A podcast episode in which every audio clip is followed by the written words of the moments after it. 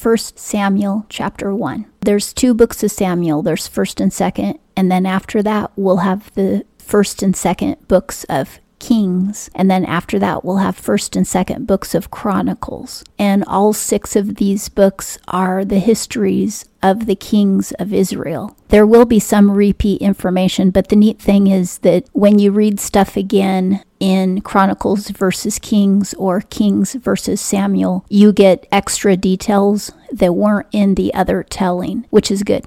But it starts out with the prophet Samuel and how he became a prophet over Israel. Now, Israel has always had lots of prophets, but there's a few of them that are mentioned in the Bible because those were true prophets. You can be a prophet without being true. In other words, some people who may be called to be a prophet or who may have a gift of prophecy, instead, they just speak from their own heart and mind instead of speaking the words of God. And for instance, in the book of Jeremiah, there were lots of prophets who did not speak the word of God. They just spoke what they were thinking. And that's the problem that we see with prophets today. I can't think of any prophet who's famous across the world today who actually speaks the word of God. It's really obvious that the things that prophets say today are anti-scriptural.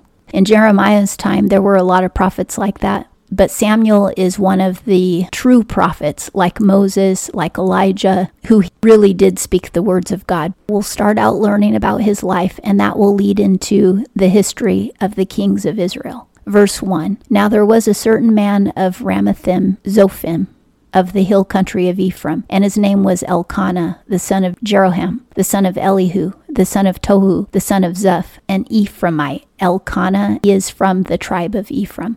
Verse 2, And he had two wives. The name of the one was Hannah, and the name of the other Peninnah. And Peninnah had children, but Hannah had no children. 3, And this man went up out of his city from year to year to worship and to sacrifice unto the Lord of hosts in Shiloh. The tabernacle is still in the city of Shiloh, and that's considered the capital of Israel at this time. Later, when David becomes king, the capital will get changed to Jerusalem. It was God's law that all the men have to appear before the Lord, meaning at the tabernacle, 3 times a year.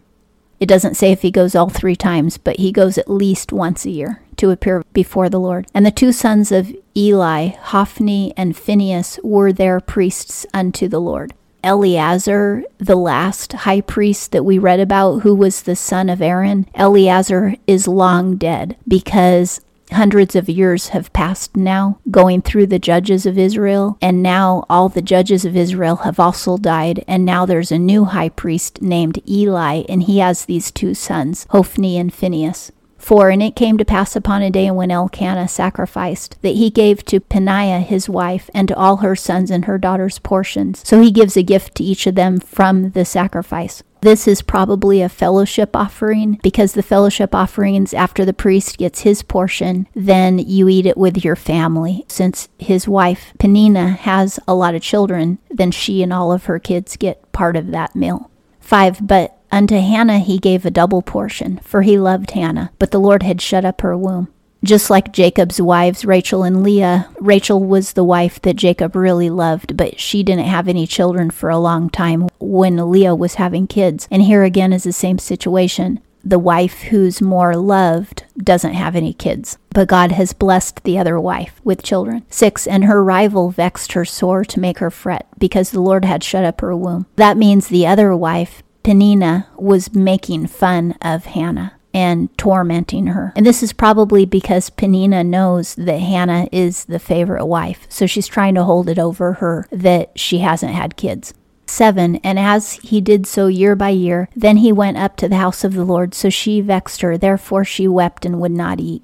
Peninnah is harassing Hannah. It's made Hannah so upset that she won't even eat the food that her husband gave her. 8, And Elkanah her husband said unto her, Hannah, why weepest thou? And why eatest thou not? And why is thy heart grieved? Am not I better to thee than 10 sons? This means that he must be very rich and must really dress her well and spend a lot of money on her and let her have a really good life, because the whole point of having a son is that your son provides for your needs. And if he's saying that he's better than 10 sons, that means that her needs are provided for in abundance.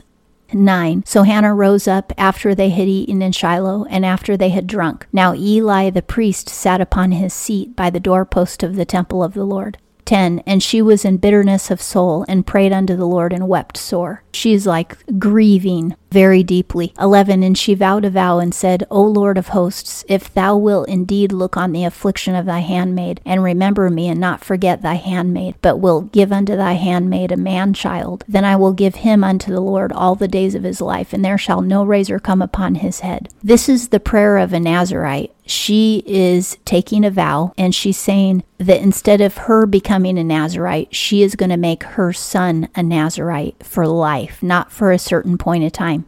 She's going to give her son back to the Lord as a lifelong Nazirite. Samson was also a lifelong Nazirite. The laws about Nazirites required you to not eat anything unclean, not drink wine, and not cut your hair for as long as you're a Nazirite. Like when Paul took a Nazirite vow in the New Testament, he only did it for a certain period of time. But in the case of Saul and Samson, they were Nazirites for their entire life. But Samson broke every single rule, whereas the child of Hannah is going to keep all of those rules. He isn't going to break any of them. Throughout Samuel's entire life, he will never drink wine, never cut his hair, never eat anything unclean. She's saying she's going to let her son be a Nazirite if God gives her a son. 12. And it came to pass as she prayed long before the Lord that Eli watched her mouth. 13. Now Hannah, she spoke in her heart, only her lips moved, but her voice could not be heard. Therefore Eli thought she had been drunken. It's kind of like she was doing silent prayer where no one can hear you praying and you're just praying in your heart, but her lips were moving, but she wasn't letting any sound come out through her vocal cords. So Eli thought she was drunk. 14. And Eli said unto her, How long wilt thou be drunken? Put away thy wine from thee. He's telling her to stop drinking. 15. And Hannah answered and said, No, my Lord, I am a woman of a sorrowful spirit. I have drunk neither wine nor strong drink, but I poured out my soul before the Lord. Now it's interesting that she's actually telling the Lord that her child is going to be a Nazirite who will never drink wine. And at the same time, Eli is accusing her of being drunk. So it's kind of a funny irony. 16. Count not thy handmaid for a wicked woman, for out of the abundance of my complaint and my vexation have I spoken hereto. Meaning she's pleading with God because she's so upset. 17. Then Eli answered and said, Go in peace, and the God of Israel grant thy petition that thou hast asked of him. Eli is actually prophesying, saying, God will answer your request. He believes her that she's not drunk and that she's really sad. And so Eli is blessing her and prophesying that God will answer her prayer, even though he doesn't know what it is. 18, and she said, Let thy servant find favor in thy sight. So the woman went her way and did eat, and her countenance was no more sad. Hannah believed the prophecy that Eli spoke. So she wasn't sad anymore because she believed with all her heart that the Lord was going to give her a son. She didn't wait until she had a son to believe and be happy. She believed at the point that the prophecy was spoken. So she has great faith. Because of that, she can be happy before her child is born. That's why we don't have to worry and have anxiety and fear, because we can pray to the Lord and know for absolute fact that he will protect us. 19. And they rose up in the early morning and worshipped before the Lord and returned. That's Hannah and her husband and their family. And came to their house to Ramah. And Elkanah knew Hannah his wife, and the Lord remembered her. That means that he slept with her. 20. And it came to pass when the time was come about that Hannah conceived and bore a son, and she called his name Samuel, because I have asked him of the Lord. Samuel is kind of like a gift that you've asked of the Lord. 21, and the man Elkanah and all his house went up to offer unto the Lord the yearly sacrifice and his vow. 22, but Hannah went not up, for she said unto her husband, the next year they're going up, but Samuel is probably just a few months old. But Hannah said unto her husband, until the child be weaned, when I will bring him, that he may appear before the Lord and there abide forever. Hannah says, when I bring Samuel to the Lord, I'll never be able to bring him home again. He's going to stay there forever. So I'm going to keep him until next year, or the year that he's weaned, and then he'll go up and he'll never return.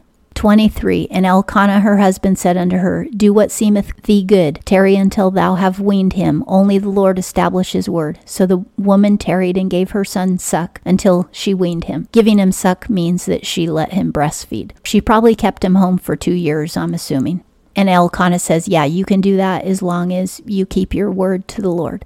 24, and when she had weaned him, she took him up with her with 3 bullocks. Those are 3 male cows, and 1 ephah of meal, and a bottle of wine, and brought him unto the house of the Lord in Shiloh. And the child was young. The bottle of wine is going to be a drink offering, and the ephah of grain or meal, that's going to be for a meal offering. It's probably flour or barley. 25, and when the bullock was slain, the child was brought to Eli. 26, and she said, O my Lord, as thy soul liveth, my Lord, I am the woman that stood by thee here, praying unto the Lord. 27, for this child I prayed, and the Lord hath granted me my petition which I asked of him. She's reminding Eli that she's the woman who he thought was drunk, but then he prophesied and told her that she would get the answer to her prayer, and she's telling him, this was my prayer for this son. 28, therefore I also have lent him to the Lord. As long as he liveth, he is lent to the Lord. And he worshipped the Lord there. Eli, the high priest, worshipped the Lord because he was receiving Samuel as a lifelong Nazirite and servant in the temple. This is a really monumental and beautiful day. The Lord has blessed Hannah, and Hannah has blessed the Lord right back. And that concludes 1 Samuel chapter 1.